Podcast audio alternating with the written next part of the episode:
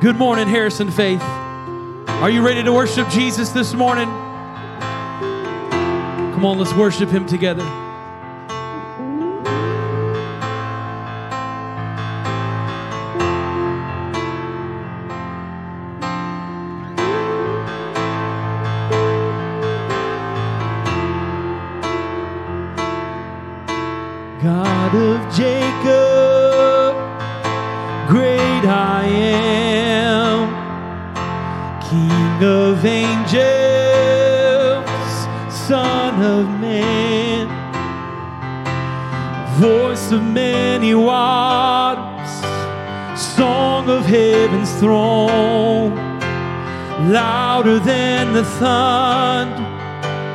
Make your glory known.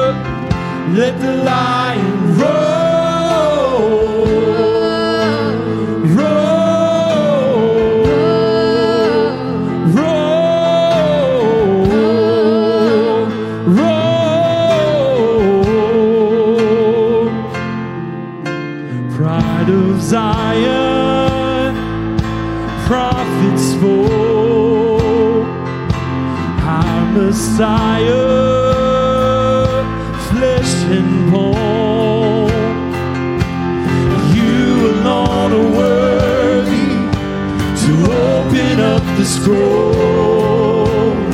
Like a lamb, you suffer, but the lion has a rose. Hail, hail, lion of Judah. Let the lion roar. Hail, hail, lion of Judah.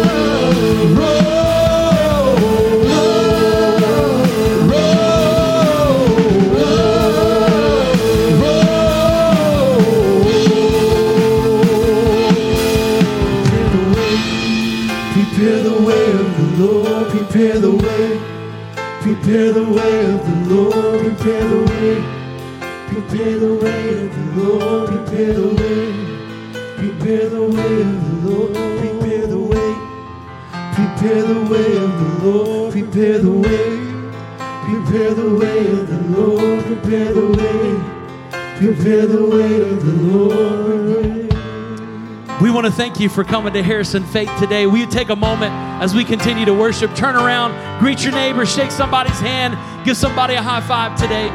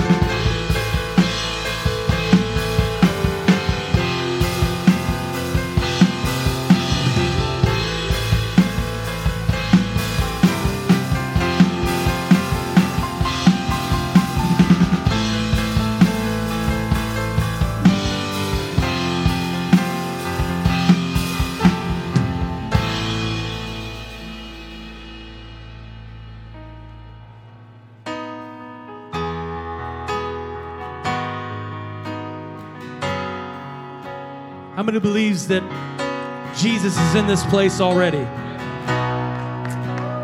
Before you already got here today, before you pulled into the parking lot, before you got out of your car and before you came in, the presence of the Holy Spirit was already resting in this place. So here's what I want us to do in unity this morning. Can we do this? Can we just lift our hands all over this place? You may not feel comfortable, but can I just tell you this morning that the act of lifting your hands is symbolic of surrender. It's just saying, Lord, I surrender to you. Whatever you want to do, whatever you want to speak, however you want to move. And I just want us to pray right now with hands lifted all over this place and hearts surrendered to God. Can we just pray that every distraction would just begin to fall right now? Every distraction would be pushed away, would be pushed back, would be pushed out of the room that there would be no distractions, there would be no hindrances, because in this moment, we are here in the presence of God and we're here to worship Him. And so we don't need distractions, nor do we need to be a distraction. Lord, we make it our prayer right now with hands lifted all over this sanctuary. Come and invade this room. Come and invade our hearts. Come and invade our thoughts. Come and move how you want to move. Speak however you want to speak. Do whatever you want to do because, Lord, without you, we're nothing. Without you, we can do nothing. So, Holy Spirit, come and invade, come and move. We worship you today, God. Have your way in this place.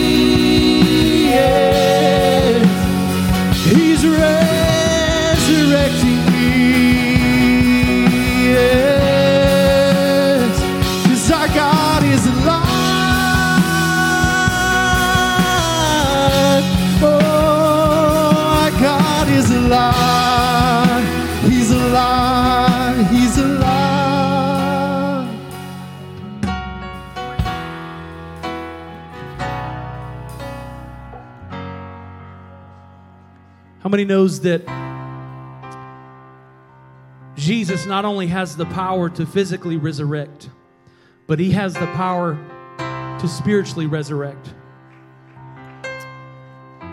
Perhaps there's some people in this room this morning that you came today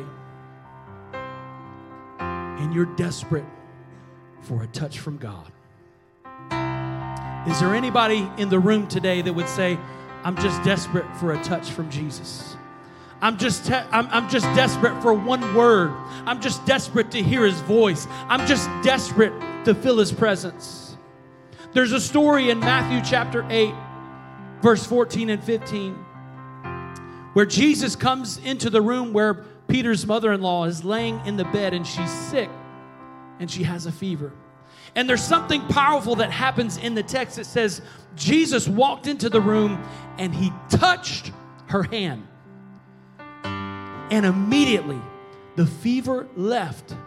And the Bible says she got up and she began to serve him. If you look up that word touch, it's translated to set ablaze, to set a fire, to rekindle. And what's powerful about when Jesus touches us is that he not only delivers us sometimes from our affliction, but he sets us ablaze on the inside. It's a new beginning, it's a fresh fire. And perhaps there's somebody in the room today that needs a touch from Jesus, that you might hear his voice speak to you clearly today to tell you, Rise and serve me again. Rise and trust me again. Rise and believe in me again. Rise and hope again. Rise and dream again. Just one touch from the Master's hand. And I believe there's people in this room today that need a touch from God. And I believe that if we will just submit under the Lordship of Jesus Christ and we will come to Him in the right attitude and surrender our heart, no matter what your situation looks like, no matter what you're going through right now. You might be going through a divorce, you might be uh, covered up under anxiety and depression. You may be here and you say, I am really struggling today. But I know and I believe in whom I serve. And I know that just one touch from Him today, just one whisper from His voice into your heart, can cause a shift in your life and cause you to rise, as the song says, from the ashes of defeat and begin to trust again and begin to serve again. So, as we continue to worship this morning, I just, that's my challenge for you today. I encourage you lift your hands, lift your, however you need to worship. Don't look at your neighbor.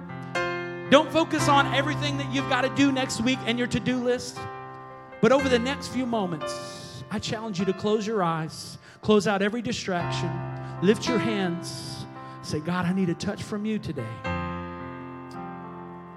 Speak to me, move in such a way that you would cause a shift in my thinking and a shift in my life. Come on, let's worship Him this morning.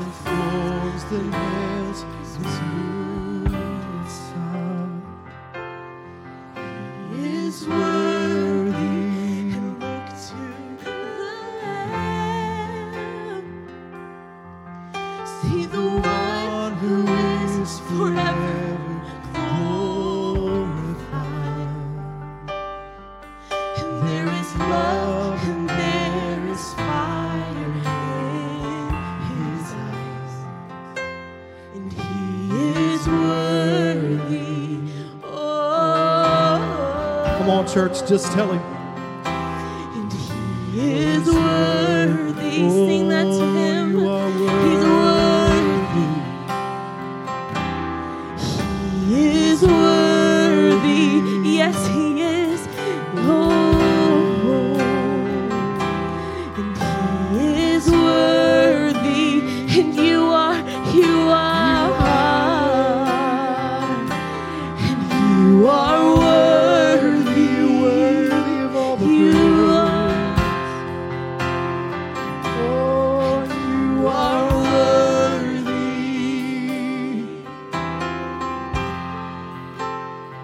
just worship Him in this moment.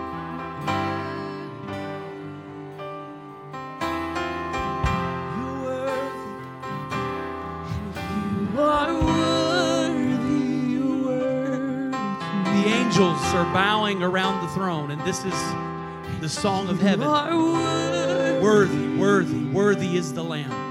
Holy is the Lamb. Worthy is the Lamb.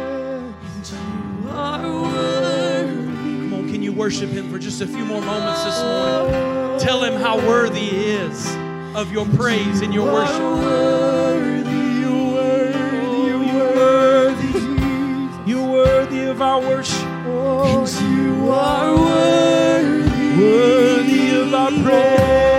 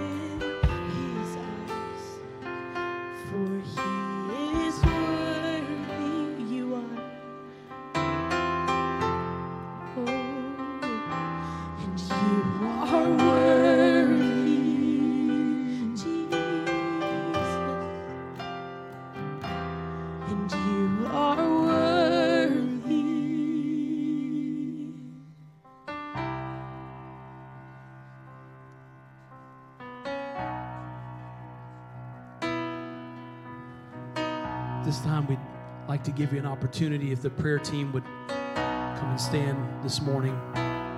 If you're here today and you have a need, whatever that might be, we're going to continue to worship, but we want to invite you to come and we just simply want to join in agreement with you today. Believe God to work in your life. Whatever that need is this morning, whether it may seem very big or very small. We'd love to partner with you in prayer and ask the God, ask God to work miracles in your life this morning. If that's you, would you come today?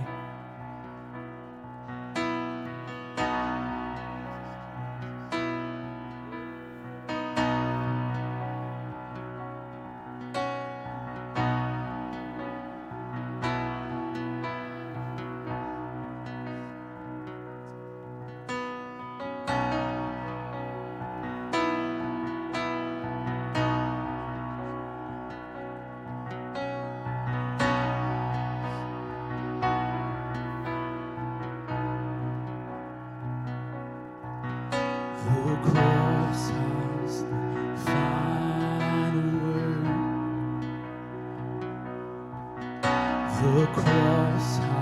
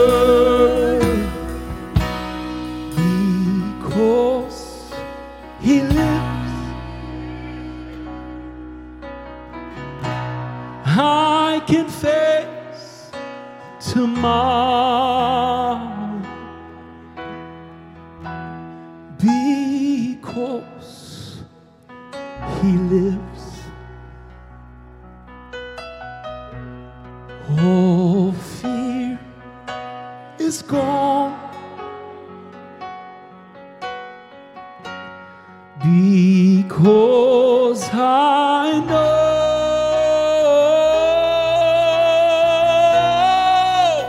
He holds my future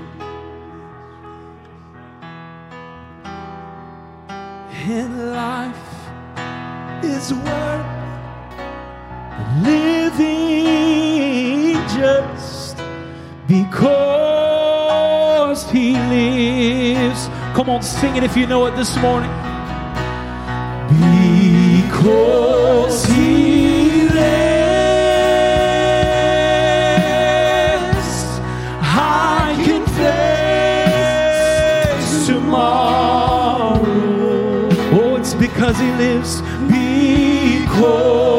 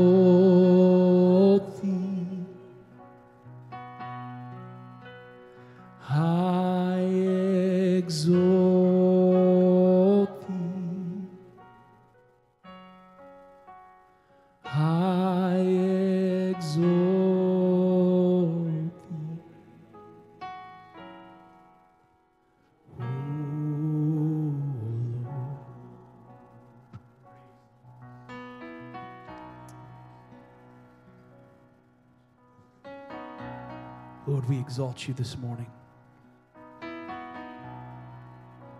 You are high and lifted up. You said if your name would be lifted up, you would draw all men to you.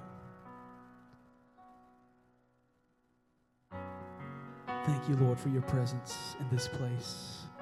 Thank you for every person, every family member that made the decision to be here on this Sunday. Lord, we believe we're here on purpose, for a purpose.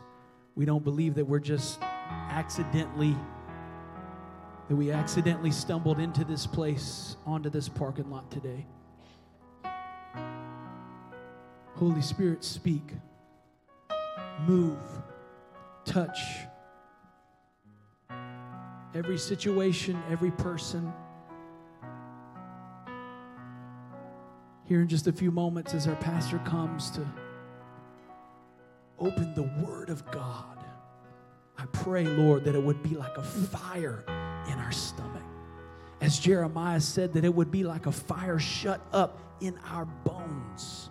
That when we leave this place, we couldn't leave here without being ignited the Spirit of God that causes a shift in our thinking and in our life. Let it be so today, God, by your Spirit. In Jesus' name. If you believe it, everybody say, Amen. You may be seated this morning.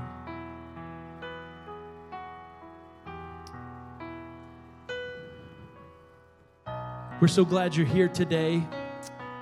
How many knows that it is extremely cold outside? I see a lot of people still got your jackets on. Amen. we'll stay warm in here. Thank you so much for being here. Uh, if you are a guest today, maybe you've been visiting Harrison Faith for a little while, and uh, if we haven't had the opportunity to connect with you, whether you've been visiting by watching online or you've been visiting in person, if we haven't had the chance to connect with you and your family to get to know you a little better, uh, we would love to do that. It is our desire. Uh, to connect with you and your family. And so, uh, one of the greatest ways we can do that is there is a connection card in the seat back in front of you. If you've been coming for some time, you know uh, that this is part of what we do. And so, uh, if you would, go ahead and take that connection card out. If you call Harrison Faith your home, uh, I simply ask that you put your first and last name on that, and that way we know that you were here in person today in this service. If you're new today or you've been visiting and we haven't connected with you, would you just take a moment uh, to fill out this card with me? We're going to just take a moment here and fill this card out, and then I've got uh, some other important things here in just a moment.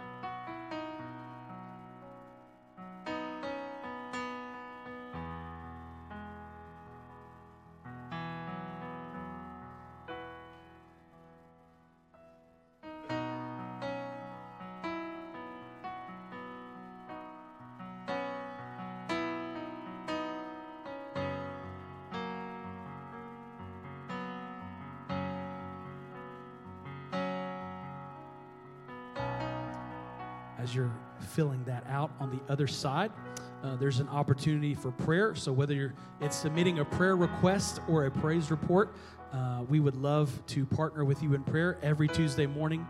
Our staff comes into this sanctuary and we lift up the needs of this church and this community. It's very important to us because it's important to God. And so we care about you, we care about your needs, we care about your surgeries. We care about your procedures.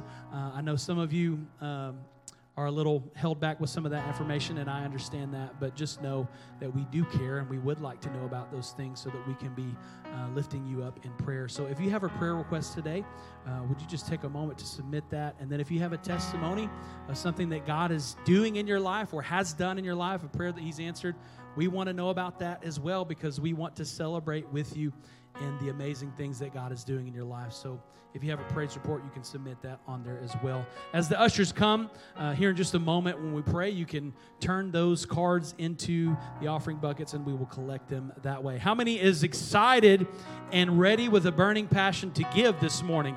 Amen, amen, amen. We're going to continue our worship through giving today. What a honor and a privilege to give back. How many knows that the Bible says he owns the cattle on a thousand hills. God ain't broke. So we're not really giving him anything. We're just giving him back stuff. Amen. Because he's been faithful and uh, he's just an awesome God. Lord, we thank you so much for who you are. We thank you uh, that, God, you just let us borrow. You're so faithful. You're so true. You're so good. You're so merciful to us. You've been faithful to this church. You've been faithful to our families, uh, Lord, and we're thankful. We're grateful this morning. And so, Lord, we just ask, we come to you asking again, Lord, to let your blessing be upon the tithe and the offering uh, for the benefit of your kingdom and your church. In Jesus' name. And everybody said, Amen and amen. Just a couple of important announcements for you. Uh, so make sure you're paying attention for this. Uh, first of all, Ladies, you can just take a moment, look pretty, get your Bible ready for the message today. Let me talk to the men for a moment. Uh, we all know that Valentine's is just around the corner, right? We know. We know that if we're being honest, we're not good at this kind of stuff. if you are, I applaud you. Um, what if I told you that I was going to just set you up for success today? What if I told you the church was going to set you up for success today? What if I told you that there was a date night already planned for you with a free meal and free childcare? Two people clapping. God bless your God. God bless you. Free meal. It's going to be a hot meal. It's going to be a good meal. The entertainment, the activities already planned. Childcare planned, provided for. So all you got to do. Oh, there it is. There's a QR code. All you men got to do is clean up a little bit nice, love your wife like Christ loved the church, and take out your Android or iPhone right now and scan this QR code and say, I'm going to be there. I'm going to make sure my wife is going to be there because it's a free date night. Come on, somebody say amen. Man, y'all awake today? Come on now. All right, man, make sure you get your phone out. Get the, I don't see no phones. You better start scanning it up. Come on now, free meal, free childcare. You just can't beat that today. Um, one more announcement kids ministry meeting that was scheduled for tomorrow night.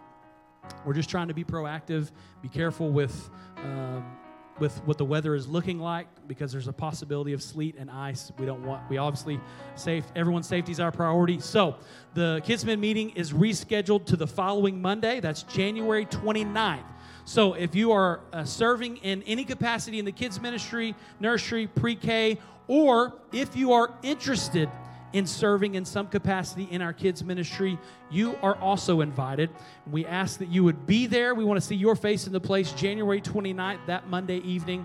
Uh, there's going to be a meal provided, the food's provided, all of that. We're going to get an opportunity to share, uh, to hear the heart and vision uh, from uh, Miss Elizabeth, and it's going to be a great time of connecting with one another. So, if you're a volunteer in kids ministry, or you're interested, or possibly looking at that, we hope to see you there Monday, the 29th.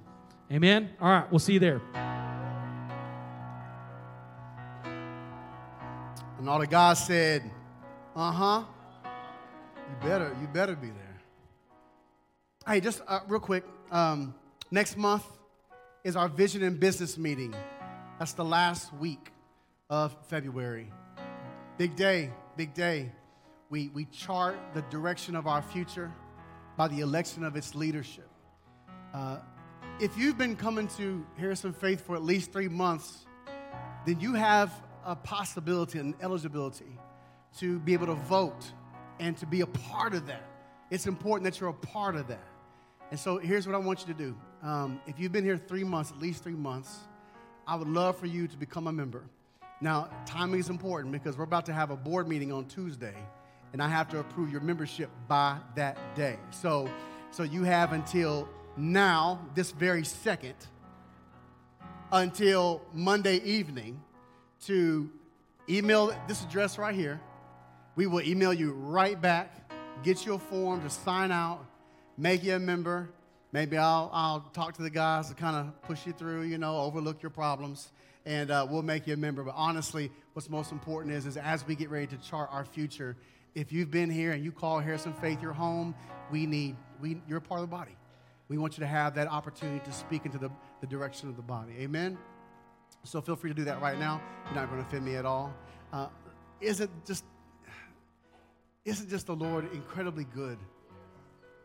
I mean, I, as the presence was here, I was just like, Lord, we don't, we don't, we don't deserve this. We don't deserve your presence.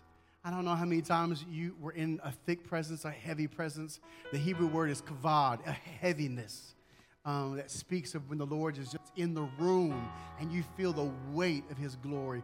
If you didn't feel that today, then we're going to have an opportunity for you to get in line with the Lord and get your life into a place where you can feel what he wants you to feel. Would you pray with me this morning? Father in heaven, Lord, there's no, there's no other thing there's no other person that we sacrifice our time, we rearrange our schedules to come here uh, under threat of weather, Lord, or, or difficulties in the morning, God, getting up. Father, the enemy is always providing a reason for us to not be here. But Father, we're here for one reason alone, and that is you. Jesus, we've come for you. We've not come for anything else. We've come for you.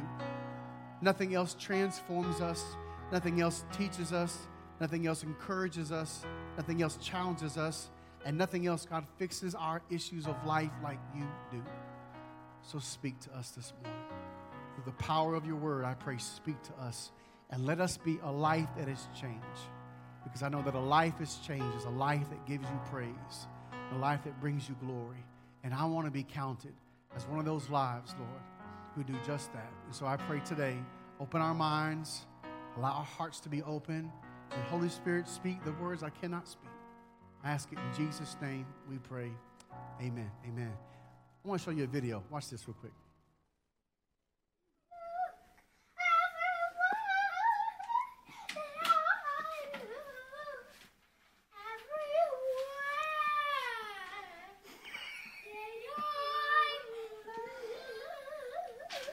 Yes, Aubrey. Everywhere that I look, up above the clouds, and everything, everything, everything loves the vessel has a mare. Holy cow, I cannot bear everything that I look, everything that I look, everything that I look is her. Hear what I do. Stop. I can. You love you. I can't do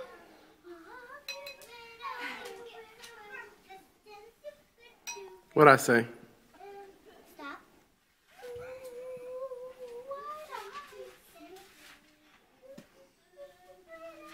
Say, what did I say? Anywhere I look, can you hear? Everybody, tell me, say, all in a row.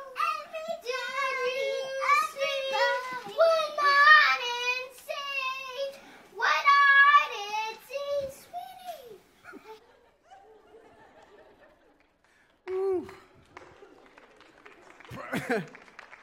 If you want to know what's wrong with me, now you know what's wrong with me, right? That was my house so many times, so many days. Uh, I couldn't help. I was trying to keep it together because I was laughing so hard in the video until until until there was a bit of you know mischievousness came out. And uh, and what I what I reason why I show you that today is, you know, there was this time when I said, "Stop," right? And it was immediate, but it was just limited, right? Just for a time, right? That was a good advice, Dad. I appreciate that advice. And now I feel like that advice is expiring, and so I'm going to go right back to what I was told not to do, right? And then, and then I said, what I say? Oh, oh, there's some accountability coming right here. I, I feel like there's a consequence in his voice. You said stop. That's right. Ha- have you have you ever experienced this, uh, this at all as parents? You, you, you, when you said it the first time, there was just as much authority as the last time you said it. And I don't know what the disconnect was, but somehow in between the first time and the last time, they finally realized that you weren't playing no games. Is it just me? And somehow, and now some of y'all, some of y'all, it takes you about 10, 15 times to get to that, what I say, you know? And some of us right away, and some of y'all just said, when I said stop, they just, they quit. They quit breathing altogether when I said stop. and so what I learned is about kids is the longer you, you know, you have to reconvince them that you have authority, uh, the more they'll test you in that. Uh, and it doesn't just go away just because they're young, uh, cute little kids. Your children always are trying to figure out, well, when does the authority come in, right? When the first time you said no, but yeah, I understand that, that's good advice, but when does the authority come in the back of that? Y'all follow what I'm saying this morning? Today we want to talk about the authority of God's word. And, and funny enough, as I watched this video, I realized that's me spiritually, right? That's me spiritually. The Lord says, stop. Okay. You know, I'm just stop for a little bit, and then I go on, and then I hear the Lord say, what I say? Oh, uh, you said, you said to not do that no more. And so here we are in a place where we have to understand is that authority carries consequence. When we look at the Word of God, sometimes we say that's great advice. That's a great, that's great encouragement. Can I tell you, if you're looking for a book with great encouragement and great advice, there's, there's, there's books that, uh, that are more palatable for you, that are easier to be understood and easier to assimilate into your life. But the Word of God is not trying to make things comfortable for you, it's not trying to make things palatable for you.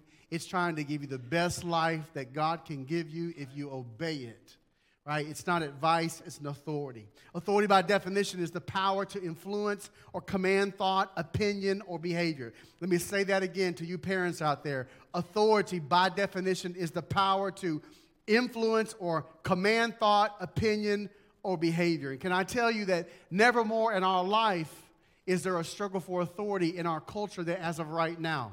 Right now, there's a, a, there's a struggle in authority over the right to determine unborn babies' life still is still being contested. There is an authority being contested over a right to a, a, child uh, to determine its gender. Right now, there's authority to, um, to, to define marriage or the origins of man or even practice what you believe. Even though you can believe those things, there's still an authority. Do you have the right to practice those things? And obviously, even amongst believers right now, even amongst those who call the Word of God the Word of God, they are still questioning does it have the authority to speak to all aspects of our life? Because we feel like the Bible is not entirely relevant to our situation and our culture today. We have outgrown or we have created problems the Bible doesn't address correctly or specifically. And so, is there true authority? Does the Bible really have authority to speak to every aspect of our life, our being, and our culture? And if you're on the fence about that, I can help you really quick. Yes. Yes, it does. And so, what we see is that the authority of God's word has always been in question. Because when I say authority, I, I mean just that. That, that whatever it says. Have you ever, did anybody have a parent that you just didn't question them. You just didn't do it. Did you have a parent like that? Did you have a parent that says, I, I dare you to question me? I dare you. Try it. See it. Do you have an opinion? I, I had one like that. And uh, um, it, it, was not a, fun experience. There was a real authority, there was a real respect. Even though I didn't respect the individual, I respected the authority. And I remember in, being in church one day and I was talking and I saw a yard ruler run over my shoulder like this, right past me. And as it passed me, I saw it go like that on the guy's ear in front of me. And we're there because we know what's happening. The superintendent of the Sunday school had a yardstick and sat behind the youth section and he was correcting us. Y'all didn't go to that kind of church. Y'all don't know what that's about. Y'all don't know what reverence is about. You don't know what it's like when you walk into the, the house of God and all of the sinner at you got hung up on the, on the coat rack. Because if you came in and there was any blemish in your character, guess what? You're going to get whacked.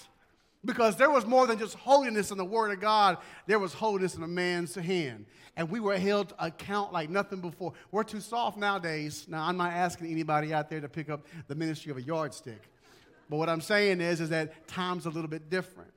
And right now in our life, the authority of God's word is being questioned. And we live in a, uh, a society, in a culture that lacks authority. It's the reason why people can talk back to teachers. I would if I talk back to my teacher, my teacher in, in history school, he, in, in history class, he would walk in with a magazine, roll it up, and we had one of those wraparound desks. They still use those at all? Wraparound desk. He would walk up to it, and he would hit that desk, and it would do a full 360 and land on its, on, it, on, its, on its four legs. And he would say, if you like to talk, he goes, I would like to encourage you not to. Check, I got that. I'm good. But you can't do that nowadays. Because not only are we disrespecting teachers, we're disrespecting cops too, right? There's no authority level. And the reason why is because there's no authority in the home, right? That's what it comes down to. Uh, society and culture is simply an overflow of the home. And so what we see is that, is that it takes us 15 to 25,000 times to tell our kid to go to bed, you know, uh, or to, to do whatever we need to do because we have, we have fallen away from the authority of God's word. And the reason is because we don't respond like we should. To the authority of God's word. It's an overflow. When, you're, when you respect the authority of God's word, then you'll find that your kids will respect your authority. But if you don't respect the authority of God's word, then you'll not find that overflowing in your life. It's a principle on all levels. If you don't love God, then you're not going to find the love in your home. If you don't find the joy between you and God, you'll not find that joy in your home. It's always an overflow.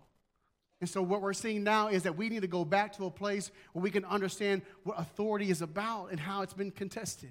Turn with me to chapter uh, Genesis chapter three, uh, verse two. It's 11 o'clock. We're going to be here for a little while. So just go ahead. If you got a, a Wi Fi range or oven at home, go ahead and just back that heat down. I need to teach today. I need to teach today. In Genesis chapter 3, you have read it before many times. And, and basically, in the beginning, it says that when the serpent, this is the very first time we've ever seen the authority of God's word contested. And he says, Did God actually say? Did he actually say, You shall not eat of any tree in the garden? And in verse 4 is the first contradiction in all of Scripture. And he says, You shall not surely die. You will not surely die. What we see right away is that he's questioning the authority of God's word because God's word said that you shall not eat of any tree. Uh, you, you can eat of any tree, but you shall not eat of the tree of the, the knowledge of good and evil. And so, what we see right away is the Lord has given us two commands. One, to eat of any tree. You have the right to do that. I give you the authority to eat of any tree, but I also, in my same authority, have given you uh, the command to not eat of this tree. And Satan comes in, he tries to undermine the authority of God, and he does so. And when he does so, here's two things that happen. The first off is this is that man gives up dominion because whatever you listen to has authority over you. You hear what I'm saying this morning? Whatever, whatever you listen to, whatever word that you hear. That's why it's so important for you to pay attention to what you're reading, what you're watching, what you're hearing. And hearing is, it can be a podcast, it can be conversations at the cooler, it can be your work, it can be whatever it might be. But whatever you whatever you're opening yourself up to and you're allowing to come into your life to have influence, if you're submitting to that and you're listening to that, you've allowed that to have authority over you. It's important. And the second thing was this is that man lost the authority of God's word in his experience. He lost the authority of God's word. Now, what I'm not saying is that God lost authority or his word lost authority. I'm saying in man's experience, he lost the authority of God's word. You and I, we do not need to be forfeiting the authority of God's word in our life, in our experience. And so let me show you how he did that. Because in chapter 2, verse 16, it says, And the Lord God commanded the man, saying, You may surely eat of every tree of the garden. There's the authority to have, which is the tree of life also. But then he says, But the tree of knowledge of good and evil, you shall not eat. That's the second one. There's a second instance of authority being applied. So, what I want you to see here is that when man rejected the authority of God's word over what he shouldn't eat, he lost the authority of God's word over what he could eat. What I'm asking you this morning is that where have you rejected God's authority in one experience and you've lost life in the other one? Because that's what happens when we take God's word and we make it smaller than what it is. We make it good advice, it's good principles, it's good truth, right? But it's not authoritative. It's not authoritative. That means when it says to do it, you do it. That's what it means. Do we question it sometimes? Does it make sense? No, a lot of times it doesn't. When God's word comes to me, there's sometimes I, I don't know how I would respond if I was Abraham and the Lord said, Scott, put your son up on the altar and sacrifice him. I don't know how that's going to make sense. But I do know one thing that if he is your authority, you do that too. And that's a difficulty that we have in our life. And so this morning, I want to just give you a couple reasons, a couple reasons as to why the Bible loses its authority in our experience. Here's the first one. It's not on the screen. Feel free to write it down. We fail to experience the authority of His Word when it's more familiar. It's more familiar than it's feared. It's more familiar than it's feared. And the second one is, is we fail to experience the authority of His Word when we filter it through our viewpoint. We filter it through our viewpoint. Let me start with the first one We fail to experience the authority of God's word in our life when it's more familiar than it's feared. The, the question that comes to mind right off is, is uh, Pastor Scott, I didn't know we're supposed to be fearing God. Yes, you, yes, you are.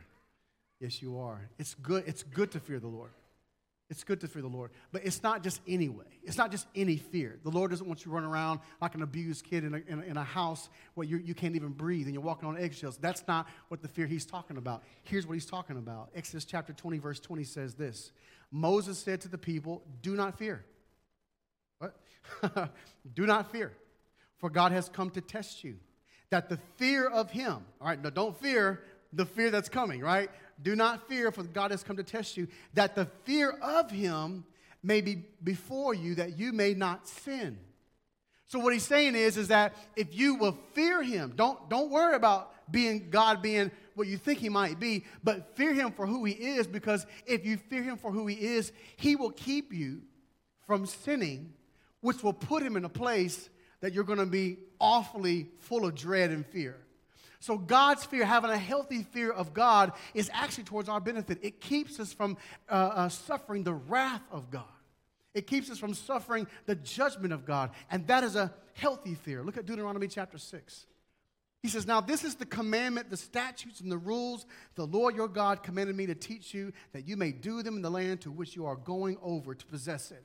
What's his heart here? I want you to go possess the land that I prepared for you, that I delivered you out of Egypt, that I brought you through the wilderness. I'm going to give you this thing that you don't deserve. Here's my heart. This is where it's at, that you might possess it, but also that you may fear the Lord your God. You and your son's sons, uh, and by you and your son and your son's sons, by keeping all his statutes and his commandments, which I command you all the days of your life, and that your days may be long. Hear therefore, O Israel, and be careful to do them, that it may go well with you, and that you may multiply greatly, as the Lord, the God of your fathers, has promised you, in a land flowing with milk and honey. In both instances, what we see the fear of God doing is increasing the quality of life. Having a healthy fear of God will increase your quality of life and not diminish it. Notice the statements so that you may not sin so that your days may be long, that so all things may go well with you, that you may multiply greatly. What is he trying to say? If you fear me, if you have a healthy fear for me, I'll keep you from the things that will rob life from you. Do you fear God? I don't know that we fear too much nowadays. We're so desensitized to murder and hate and violence, and it's everywhere from it's in every all form of media. And so, so the, the amount of shows and things that are available to us, we're so desensitized to the spiritual realm, even. It's hard for us to have any fear. I grew up watching uh, Nightmare on Elm Street and, and Jason, right? Friday the 13th. And we would laugh at that. Desensitized. Oh, look, he's cutting her head off. You know what I mean? Like it was some joke. And I didn't know that because I was too immature at the time. What I realized was that I was just slowly desensitizing myself. I couldn't fear anymore. Why would I be afraid of God? I'm not even afraid of the things that I know that will hurt me and harm me. God's not going to do that to me, so why would I fear Him?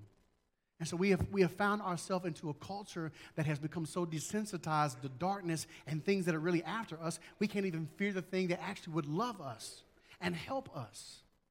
So here we are, in a, we're in, a, we're in a, a conundrum to some, some degree. And so notice here what he says also is that fear is not a suggestion, it's a requirement. Deuteronomy chapter 12, uh, chapter 10 says, And now Israel, what does the Lord God what?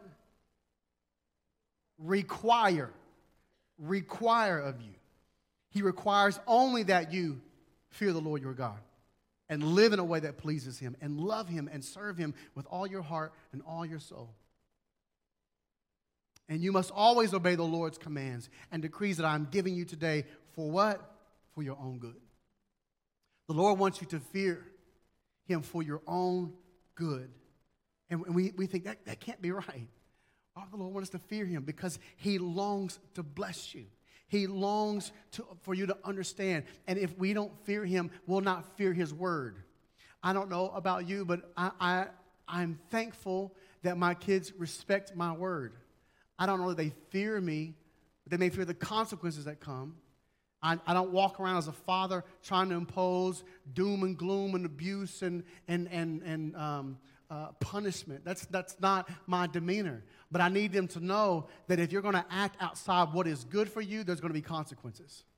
Why? Because as a father, I don't want them to experience things that they need not experience that's going to harm them. All the dads say amen? Right? If I, if I can cut you off from that boy that I know is going to be no good, then I'll stomp a mud hole in him. You ain't got to cry about him. Amen? Y'all didn't amen me. Oh, that's all right. You got, you, your dads are soft. That's fine. That's, that's fine. I, I, I, I believe that God's like that. That He looks into your life and says, you know what? I'm jealous. I'm jealous over the things that are in your life. And it's not because I'm insecure as a God. It's not because I'm insecure as a father. It's because I know what is best for you. And you chose something lesser. I'm jealous because that thing says it loves you more than I do. And that's the true heart of a father. And so he comes to us in a way that, that he has to display his, his, his discontent for us in, in, in the hopes that our fear for him will walk in line with him so we don't have to endure the things that will punish us. My question is today is, is do you and I, do you and I act in such a way that we, we make the word of God small? We, we familiarize ourselves with it. We don't, we don't fear it, and so we become familiar with it, and we don't respect God's word. And because we don't respect God's word, we pay for that. That was the sin of Achan. Achan in, in the battle of Ai, uh, what we see is, is Achan or Israel had just came and they just topped the walls of Jericho. And the Lord said, Jericho is my city. Don't take anything from it at all. But Achan, he knew the word of God. He was familiar with the word of God, but he was too familiar with the reverence of God, too familiar with his presence, too familiar with his fear. He didn't, when I say familiar, I mean he made it common. He made it less than. He diminished it. And so, what did Achan do? Achan went and he took things from God that he was not supposed to take, and he put it in his tent, and he buried it, and he played with it at night when nobody else can see, and he put it back up. And when they went to, to battle at the battle of Ai, people lost their lives. And so Josh says, Joshua says, Lord, why are we dying? And he says, because there's sin in the camp. And he shows them how to find that sin in the camp. And when he finds Achan, he destroys him and his family. Why? Because he was, he was he was knowledgeable of what, the, what God's commands were, but he was too comfortable with his reverence towards him. And, and that's what I'm asking today is, is do you and I do this? Do we become familiar or make the, make the word of God common? Do we, do we lose reverence for it? Have, do we lack respect for it? Have we lacked regard for it? When I say the words in this way, maybe you do, maybe you don't, but you know, if something frustrates you, do you say, Jesus Christ? Does that offend you? Do, do, you, do you, what about when you say, oh my God? Does that bother you? Because it's just a reverence, right? Because if we treat his name flippantly, will we not treat his word flippantly? And still, yet, when we get into trouble, we say, oh, Jesus. And how is it that we expect it one time to come out of our mouth and mean nothing, but when I need Him, I need it to mean everything? What I'm saying is, is do we respect it? Do we regard it? Is it true? Is it true the Word of God? Do we, do we believe that this thing has all authority, all power? Look with me in Luke chapter 4, verse 16 through 24. Here, Jesus has just started his ministry. He just came out of the wilderness, and he come through. Um, he just came through Galilee, and now he arrives at his hometown, uh, the place that he was raised. Not born; he was born in Bethlehem, but he was raised in in Nazareth. Verse 16, it picks up and says, And he came to Nazareth where he had been brought up, and as, he, as his custom, he went to the synagogue on the Sabbath day, and he stood up to read, and the scroll on the prophet Isaiah was given to him, and unrolled the scroll and found the place where it was written, The Spirit of the Lord is upon me because he has anointed me to proclaim good news to the poor. He has sent me to proclaim liberty to the captives and recovering of sight to the blind, to set at liberty those who are oppressed, to proclaim the year of the Lord's favor. And he rolled up the scroll and he gave it back to the attendant and he sat down, and all the eyes in the synagogue were fixed on him. And he began to say to them, Today this scripture has been fulfilled in your hearing. Watch this. And all spoke well of him and marveled at the gracious words that were coming from his mouth. And they said, Is not this Joseph's son? They made him common. They made him common. What we see is the same way here. In Matthew chapter 13, it, it, it alludes the same thing. It's kind of a, a parallel here. And he says in verse um, 55, let me back up in 54. And coming to his hometown, he taught them in the synagogue so that they were astonished. This is Matthew's uh, version of this. And said, Where did this man get this wisdom and these mighty works? Is this not the carpenter's son? Is, this, is, is his mother not called Mary? And are not his brothers James and Joseph and Simon and Judas? Are not all his sisters with us? Where, where then did this man get all these things? You know what they were saying? They were saying, You know what? We don't know about his deity, all we know is his humanity. And Jesus says this in verse 58 and he did not do, or the Matthew says this, and he did not do many works there because of their what? Unbelief. See, Nazareth failed to experience the authority of the living word of God, which was the power to proclaim the good news to the poor, release the captives, allow the blind to see, and the pressed to go free. Because they saw him as something familiar, they forfeited those things in their life. Why did they fail to experience that? Because they had unbelief. You said, Pastor Scott, I, I thought you said that, that, that because they made Jesus familiar is the reason why, they made him common is the reason why they didn't experience those things. Yeah, it's just the same thing. When you make Jesus common, you don't believe in him because he is the Word of God.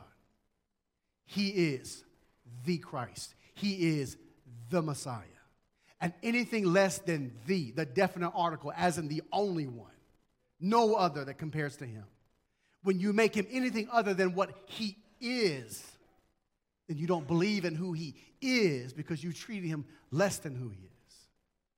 And so Jesus is telling us this, something important to us because we needed his authority in our life to be able to eat of the tree of life. We need the life that he brings to us. We need his power to, to set the captives free. We need his power to make the blind see. We need his power to give us the spirit of freedom in our lives so we can live not by a law, but by grace and by the spirit. And we don't have it in our life if we don't fully believe and fully trust that this is the book that has all authority all authority in heaven and in earth is in this book, the written word of God, and we know it's powerful because the written word of God is the same thing as the living word of God. There's no difference in that. And so Jesus was walking with your life, and you're going through life, and you're at work, and you're going through problems, you have a marriage, and you're going through your problems, or you have financial problems, or you have problems with your parents, or, or, or being a parent, and Jesus is walking with you, and he says, Not there, here. Is that advice? Is it advice to us to choose? Yeah, Lord, that's not really conducive of my lifestyle right now. So, I mean, you might as well just pitch it because it's with you every day, right? Every day.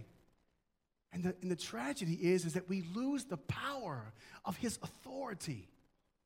The, the, the scripture says that he honors his word above his name above his name. You probably saw that in your, in your uh, devotional. We've been reading along. So, how, how important is this? Because, see, what we need to understand is that when we regard the written word of God as something less than it is, we become spiritual Nazarenes that robbed him of his deity so we could cope with his humanity. Because, because if, I'm, if he's just a carpenter's son, I can live my life and he not judge me. But if he is in fact who he says he is, then I got to be accountable to his word. And so oftentimes we make him common. We become familiar to him. And how do we know if we've done that or not? Luke 4:22 says this, and all spoke well of him and marveled at the gracious words that were coming from from his mouth, right? We fail to experience the authority of scripture when we see it as words from God and not the word of God. Let me tell you the difference. Do you know that there are other sacred texts that believe in Jesus being the Word of God? In fact, um, the Surah, this is the Quran. Surah 324. You got that? It says, The angel said, This is the Quran. The angel said, Oh, Mary, God gives you good news of a word from him. Of a word from him. His name is the Messiah, Jesus, the Son of Mary, well esteemed in the world, and the next and the one of the and one of the nearest. I don't know what that last part means. But all I know is this is that they saw Jesus as a word of God. As a word from God. Let me tell you what the word of God says. The word of God says this. It says in Revelations 19, 13, he is clothed and robed and dipped in blood, and the name by which he is called is what? The word of God. And matter of fact, we know how powerful it is because in John 1 1, it says this In the beginning was the Word, and the Word was with God, and the Word was God. This is who we're talking about. This is the Word of God, and just because He doesn't have an eyes, a nose, and a face, and He can't talk to you audibly, does not mean that when you read it, He is not speaking. He is, he is speaking to you. He is longing to speak to you, but you got to open it up. And you got to trust that what is in here is absolutely authoritative. That means it has the right to tell you everything about everything in your life. Do you allow it? Are you allowing it to do that? Because if you are, you'll be obeying it. That is, the, that is that's what Deuteronomy chapter 12, verse 28 says. Be careful to obey all, obey all my commands, so that all will go well with you and your children after you, because you'll be doing what is good and pleasing to the Lord your God. And lastly is, is, is we filter it. It's, it's, it's, it's the matter of obedience, but how are, you, how are you responding to the Word of God? If you believe that this is the Word of God, if you believe this is, this is the authoritative Word of God, then how are you responding to it? Read with me. John chapter 2, verse 1 through 8 says this On the third day, there was a wedding at Canaan in Galilee. The mother of Jesus was there, and Jesus also was invited to the wedding with his disciples. When the wine ran out, the mother of Jesus said to him, They have no wine.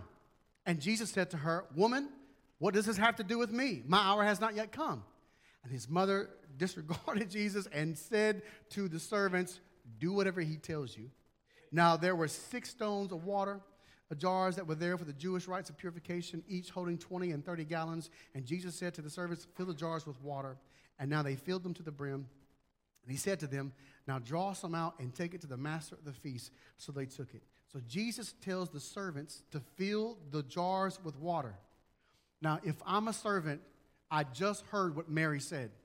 Mary said they had no wine. What she didn't say was they have no water.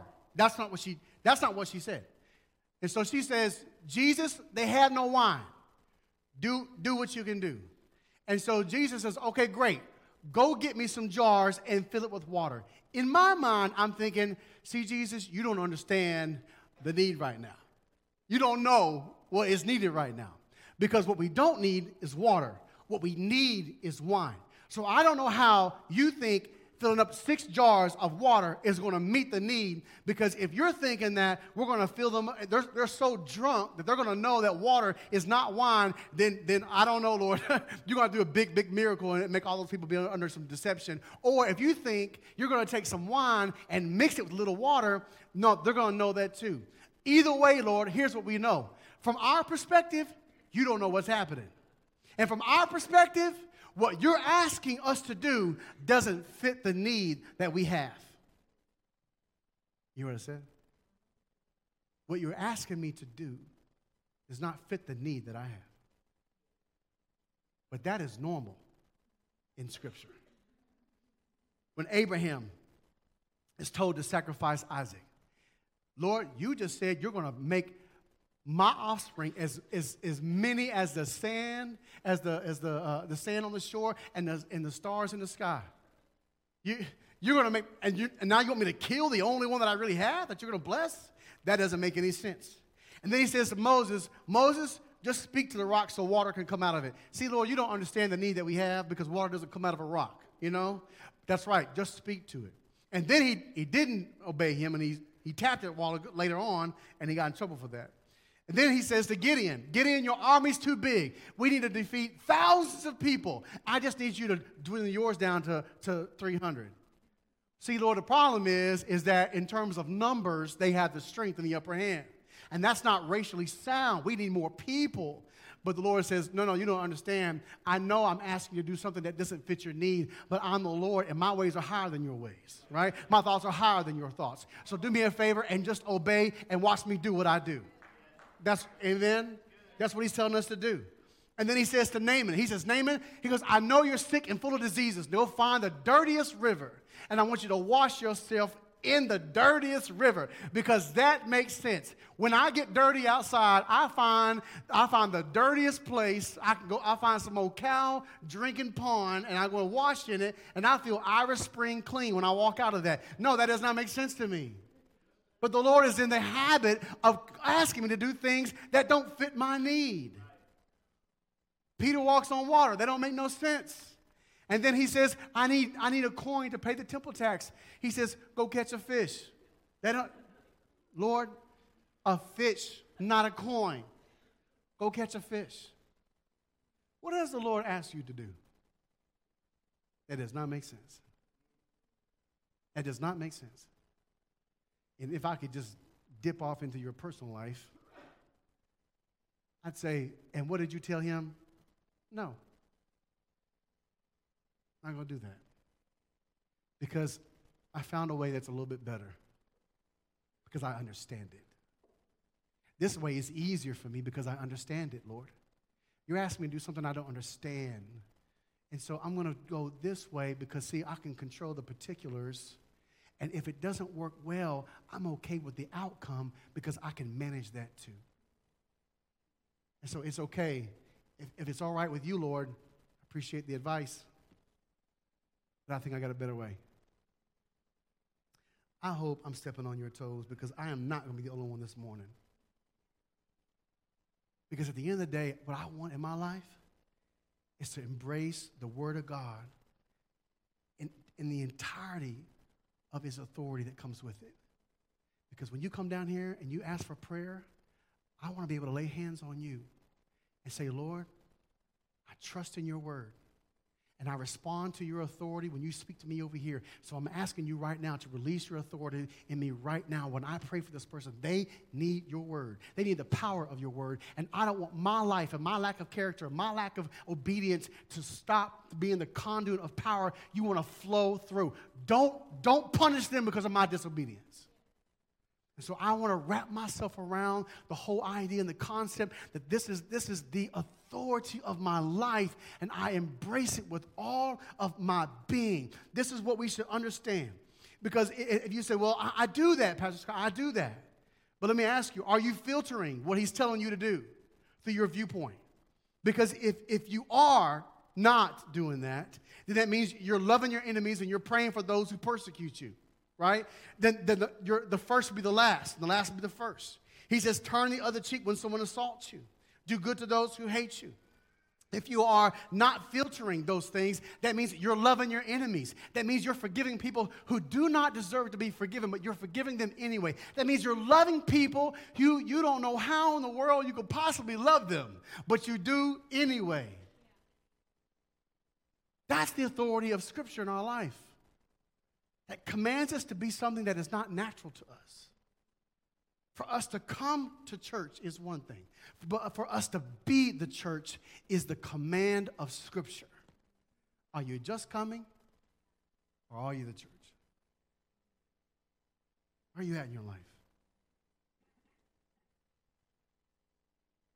Mary says, his mother said to the service, whatever he says to you, do it. That would be my response to us today. How do we, how do we live like this is the one book? That this book has all the authority in heaven and on earth? How do we respond to it? Whatever he says, whatever the living word of God says to us, do it. As the worship team comes back, let me ask you a question. Where is it? Where is it in your life that it's been great advice. It's helped you through some hard times. but it's just advice. You may affirm it verbally as authority, but you know when you stand before the Lord and He asks you, Have you received my word and its authority? You know you'd have to be honest and say, I've treated it like good advice, Lord. And it's been good, but I've not regarded it, I've not revered it, I've not feared you the way I should. But I need it to be authority and not just advice. And also, let me ask you is what, what part of your life have you filtered God's instructions to you, God's authoritative word to you, and you filtered it through your human point, your human viewpoint? Because it didn't fit what your lifestyle needed. You didn't, it didn't fit your understanding. You didn't understand how it was going to happen, how it was going to be accomplished. And so you modified the word of God. And that's dangerous too because he says, don't add to or take away not just in the written scripture, but when you receive the word of God, you ought not add to or take away from what he tells you to do. But we do that because we don't understand how water is going to become wine. Would you stand with me this morning?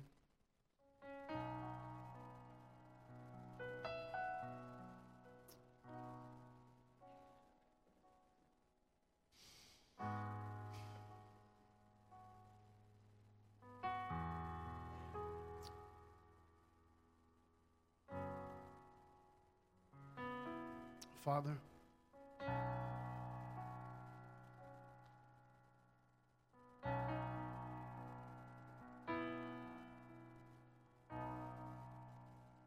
Search me.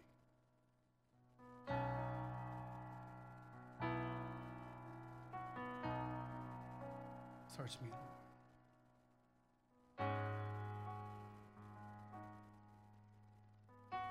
Don't let my lies cover the things my justification diminish my disobedience. But oh God, search me.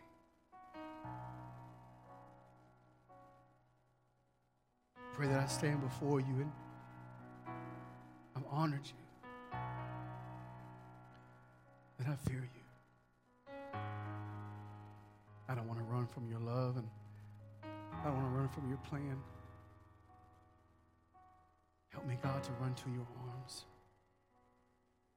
to embrace your word. And so I pray, God, search me. Don't, don't allow one lie that I've created or I've accepted. Don't allow one lie, Father, to keep me from the power of your word that longs to set me free, that longs for me to see spiritually it sets me free from oppression.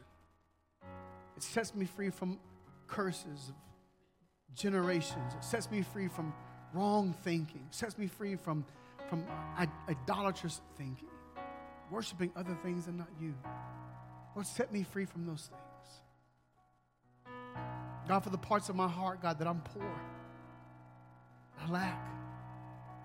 God, I pray, proclaim the goodness of your news goodness of the gospel, that you fill every hole, that you fill every corner of this heart.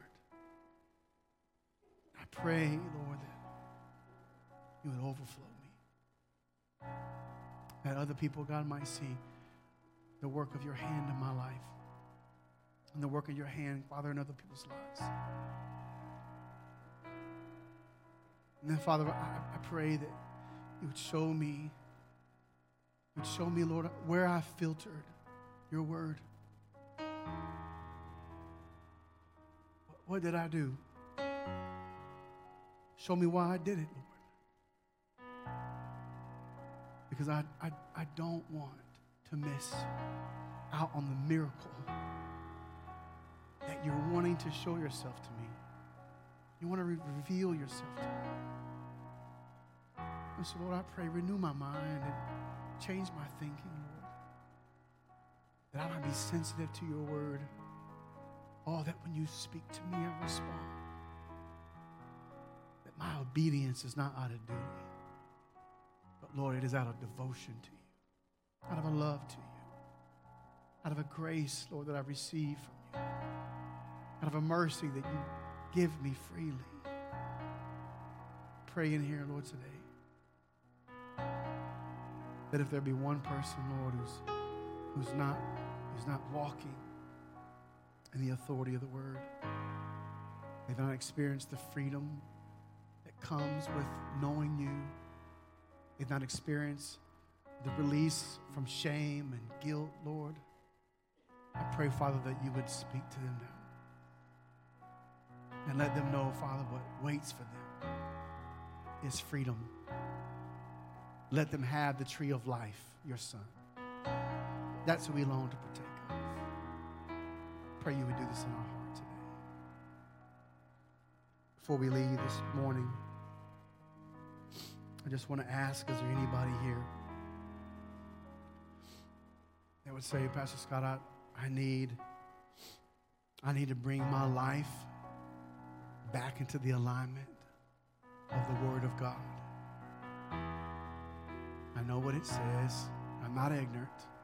I know that I've not treated it the way it ought to be treated. And I need to submit my heart once again and realign my mind and my life once again to revere the Word of God to being the ultimate authority. If that's you, would you raise your hand today? You want to come back into alignment with the Word of God. Amen. Thank you. Thank you. Many hands. Father in heaven, I, I know you see. I know you see.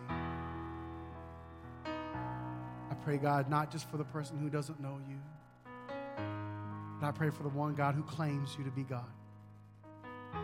Lord, would you align them again? Would you align their heart with you once again? And let them submit to the power of your word the authority of your word. Let them walk in the authority of your word. And I pray, God, let the authority of your word, God, release in them what they desire most relationship and freedom in that relationship. I ask it, Father, in Jesus' name. Amen. Last thing before you go. There's another passage in Scripture. The Jews come to Jesus and they said, We're about to stone you for some things you said. And Jesus says, Not for what things I've said, but what things I've done. They said, No, what things you said. You said these things and you were wrong. And Jesus catches them who are supposed to be so good. He says, Is it not written in your law? And he shows them their error. You see, the last reason that we, we, we lose the authority of Scripture in our experience is because we forget His Word. We forget it. And I'm not asking you to memorize His Word. You know, that's up to you and the Lord uh, to convict you or to, to challenge you in that way. But here's what I'm saying is you need to be reading the Word of God. And if you've not gotten one of our, our devotionals or one of our uh, reading plans that we have, um, get with me after service. But listen to me, church. How can we walk in alignment? How can two walk together unless they agree? And you gotta, you gotta to agree with the Lord. You have to know what He says. It means you gotta open up this Word, right? You gotta read it, and you gotta believe that what it says is true. It's crazy. I open up this this verse. This is a trustworthy saying, and I want you to know and insist on these teachings so that all who trust in God will devote themselves to doing good. Thank you, Lord. I feel like He just confirmed everything I just preached right then. That's how the now don't read the word like that. That'll mess you up. You'll you'll be doing things you're not supposed to be doing, okay? Father in heaven, before we go, I pray you bless these people. I love you and I love them. I want the best that you have for them. Keep them safe this week. Draw near to them as they draw near to you. God, and I pray, fan the flame of love in our heart towards you and towards each other. In Jesus' name I pray. Amen. Love you. You're dismissed.